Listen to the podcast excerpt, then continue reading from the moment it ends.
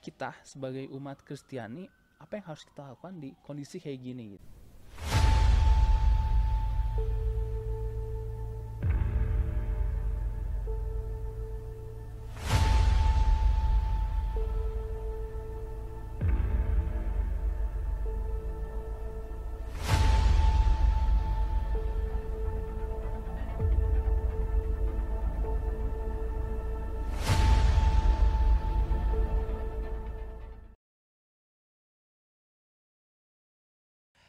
Shalom semuanya. Kembali lagi di Repot Reformanda Podcast. Di sini kita akan menjawab segala kegalauan yang dimiliki oleh pemuda. Sekarang di sini kita ditemani oleh Amang Pendeta Rory Sibarani. Eh, sekarang kita ingin membahas soal COVID. COVID itu sekarang telah melanda semua negara dan semua negara telah mengalaminya dan telah banyak dampak negatif. Dan kita ingin bertanya, dampak apa sih ya sekarang yang terjadi di gereja? Nah, Amang eh, sebagai pertanyaan pertama, gimana ya keadaan gereja sekarang eh, saat COVID melanda di Bandung ini khususnya di Bandung Reformanda apakah kegiatan atau eh, pelaksanaan seperti pernikahan baptisan masih berjalan Oke, eh, Alvin, terima kasih untuk pertanyaannya. Jadi sebelumnya eh, saya juga harus sampaikan, saya kan baru dua bulan, iya. Ya awal September mutasi dari Semarang ke HKV Bandung Reformanda. Nah memang eh, hampir sama juga saya lihat pelayanan di beberapa gereja HKBP bahkan di Bandung juga eh, dalam pandemi ini ada begitu banyak pembatasan-pembatasan ya. Pembatasan-pembatasan bahkan juga di dalam kegiatan-kegiatan ibadah. Dan itu yang saya temukan di HKBP Bandung Reformanda. Eh, satu contoh kegiatan-kegiatan yang seharusnya tidak begitu banyak melibatkan orang itu juga harus dibatasi ya. Apalagi kalau ibadah minggu gitu yang apa di Semarang juga kejadiannya sama gitu Bang? ya ya masih pembatasan-pembatasan. Tapi saya berpikir memang kita tidak akan eh, berhenti melihat keadaan ini. Kita juga harus menciptakan eh, bentuk-bentuk pelayanan di masa pandemi ini. Dan itu kita sudah mulai. Artinya eh, kita coba dari rekaman kemudian kita pelayanan zoom ya dari seksi-seksi juga. Eh, kita coba aktifkan supaya zoom karena eh, saya melihat perlu ada tatap muka ya tidak Iya, hanya benar. tatap muka dan kemudian ada warna tersendiri kalau apalagi saya baru pendeta yang baru ya saya mau kenal sama jemaat melalui pelayanan zoom itu dan itu sudah kita coba di semua seksi-seksi bahkan juga kita sudah hidupkan apa eh, bimbingan pranikah itu sudah offline karena nggak begitu banyak Eh, kemudian CD juga kita masih online dan memang kita pernah eh, online eh, tapi sekarang eh, itu kita galakkan kembali. Sempat kita Iya. tetap muka tapi ada kekhawatiran dua tiga orang dari orang tua dan kita dengar itu. Nah eh, kemudian kalau pelayanan baptisan karena memang itu sudah diagendakan kita sudah persiapkan nanti itu di awal eh, bulan 12 Eh, pernikahan juga dalam waktu dekat ini akan ada pelayanan. Eh, juga dengan pembatasan-pembatasan. Jadi pada prinsipnya eh, di masa pandemi ini memang dengan begitu banyak pembatasan kita tidak akan pernah kehilangan akal. Bagaimana supaya kita juga mendekatkan diri kepada jemaat eh, dengan kunjungan-kunjungan juga kita sudah lakukan. Tapi jemaat yang di kediamannya kalau di rumah sakit itu masih ada protokol ya Oh dari iya, rumah sakit kita masih hanya susah berdua ya. eh, kita hanya berdua di luar ruangan. Nah, saya pikir kita harus jalan terus Terus. Berarti eh, dalam kondisi genting ini gereja masih tetap berperan serta ya untuk menguatkan eh, setiap jemaat yang ada. Karena eh, di saat susah orang pasti akan datang ke gereja untuk meminta penguatan dan pengharapan itu. Iya, memang eh, karena kita ada jam kantor, Alvin, jadi saya juga selalu datang ke kantor karena saya berpikir eh, ketiadaan atau karena memang tidak ada tempat untuk tatap muka seperti waktu normal. Nah, saya selalu komunikasi juga sama dengan penetua, ya silakan artinya uh, untuk ketemu dengan pendeta dan itu ada, ada dari kelompok lansia, dia datang pada hari Selasa, uh, kemudian pada jam-jam kantor dan dia juga datang untuk berdoa dan saya bisa pahami itu karena dengan jumlah lansia kita yang hampir 85 kepala keluarga ya, keluarga dari lansia yeah. dengan kerinduan uh, mereka untuk bersekutu, ketemu dan ibadah yang selama ini itu bisa sampai 3 sampai 4 kali dalam seminggu mereka hadir di apa di gereja kita ini tiba-tiba itu harus diputus. Saya pikir kita harus bisa uh, memaklumi itu dan uh, kita lihat dari ibadah kemarin ya sampai hari ini juga yeah pesta huria yang memang kita coba uh, dikhususkan untuk lansia, kita melihat bagaimana ada sukacita dari lansia itu ketika mereka harus boleh ketemu dengan teman-teman satu persekutuan selama ini. Nah, uh, si pengen bertanya sendiri, kita sebagai umat Kristiani apa yang harus kita lakukan di kondisi kayak gini gitu. Jadi yeah. karena kita ingin membantu pun susah kan uh, dibatasi oleh pembatasan pembatasan sosial tersebut. Jadi gimana ya cara sebagai umat Kristiani melakukan hal yang diajarkan karena iman tanpa perbuatan adalah kosong. Iya, jadi memang dari awal, dari awal gereja kita juga Bandung Reformanda tidak mendiamkan diri atau tidak berdiam diri. Nah, eh, apa yang bisa kita lakukan? Nah, gereja kita juga komunikasi dengan warga dengan memberikan apa yang bisa diberikan yaitu bantuan sembako eh, bagi orang-orang yang terdampak ya masyarakat di sekitar gereja. Nah kemudian untuk jemaat juga uh, ada bantuan-bantuan yang betul-betul dirasakan. Salah satu contoh itu bantuan pendidikan, voucher untuk mahasiswa. Nah kemudian juga ada sembako untuk jemaat kita yang memang pantas untuk uh, kita bantu. Bahkan uh, diakoni daripada HKIV Bandung Reformanda juga uh, kalau hasil evaluasi kita kemarin dengan teman-teman penetua itu jalan semua sampai bantuan-bantuan yang ke daerah gitu karena hmm. e, mau tidak mau sebenarnya tidak ada yang tidak terdampak dengan peristiwa ini yeah. ya e, kalau ada yang mengatakan tidak terdampak itu bohong itu ah semua terdampak jadi nah di situ gereja harus peka dan memang e, tambahan daripada bantuan-bantuan tadi perlu ada komunikasi yang terus dibangun e, antara para pelayan dan jemaat Uh, karena bagaimanapun setiap jemaat bahkan juga penetua punya pergumulan tersendiri dengan pandemi ini. Jadi di situ gereja harus hadir bahkan secara pribadi saya juga selalu katakan bahwa jangan pernah kehilangan pengharapan uh, sebagai orang percaya karena tidak ada yang uh, Tuhan itu tidak tahu. Dia tahu apa yang terjadi saat ini dan biarlah ini menjadi proses bagi kita untuk semakin uh, apa dikuatkan bahkan juga semakin sadar bahwa ternyata semua sudah dikendalikan oleh uh, Tuhan ya. Dia yang kendalikan semua dan baiklah kita hidup dengan pengharapan kita di tengah-tengah uh, kesulitan ini pandemi ini. Hmm. itu di situ gereja harus hadir.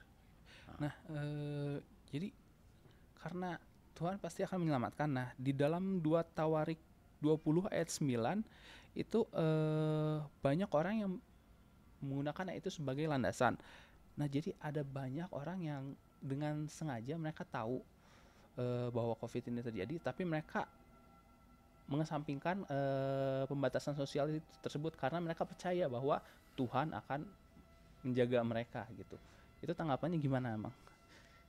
Iya, memang uh, saya coba selalu update juga dengan situasi ini ya, walaupun ada kadang berita hoax, tapi saya selalu filter juga ya kadang ada yang mengatakan uh, pandemi ini seperti ini tapi sebenarnya pembuktiannya uh, ini kenyataan ini bukan mimpi karena memang uh, semua sudah terdampak dan korbannya juga tidak sedikit. Yeah. jadi memang uh, saya tertarik dengan apa ya omongan bapak presiden kita itu.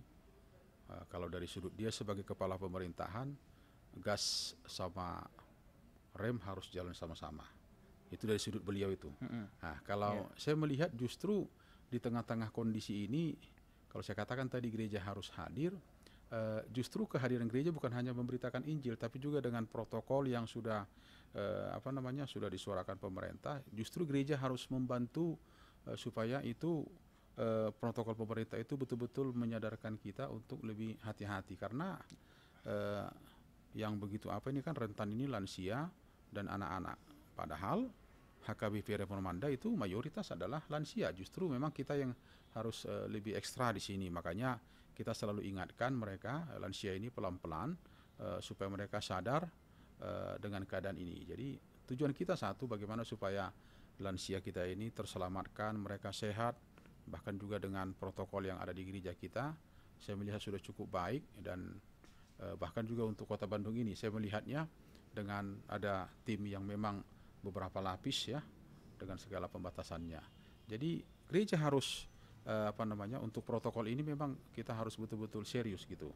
Nah, nanti pelan-pelan uh, jemaat akan makin sadar gitu. Kalaupun ada yang mengatakan Tuhan akan pelihara kita ya, tapi kita kan juga harus ada ada hikmat juga gitu kan. Iya, uh, bahkan apa protokol yang diciptakan pemerintah juga kita bisa tambah juga gitu dalam arti uh, apa namanya pembatasan-pembatasan juga uh, Alvin sudah melihat bagaimana setiap kegiatan kita uh, tidak izinkan untuk berlama-lama ya di komplek yeah. gereja ini karena uh, kita tahu uh, itu bahaya itu sekarang masih masih melanda gitu.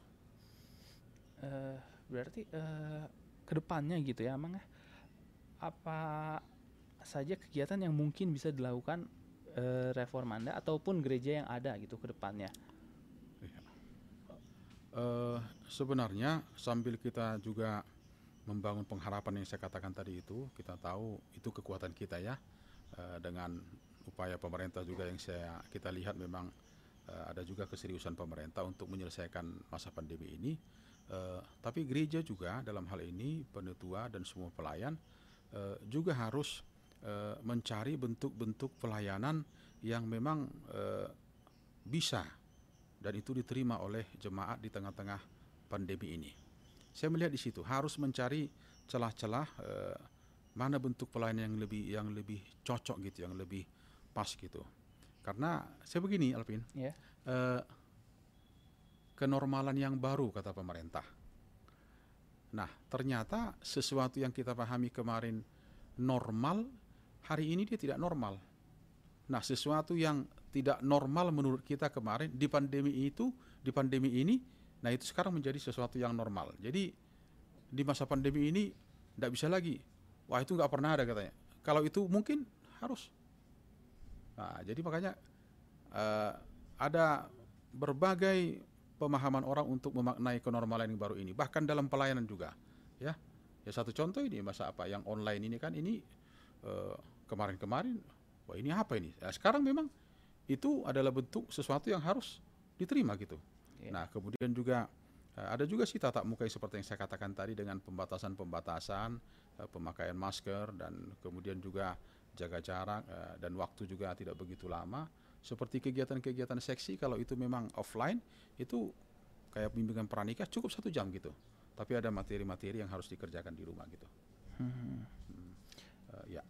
Uh, Amang kan kemarin uh, melayani di Semarang ya. Ya, Apakah ada perbedaan gitu ketika melayani di Semarang hmm. e, melihat COVID kemarin dan sekarang melayani di Bandung melihat COVID di Bandung? Iya, jadi begini, saya empat setengah tahun di situ ada ada pemahaman di situ kalau lah kalau sudah COVID gimana gitu.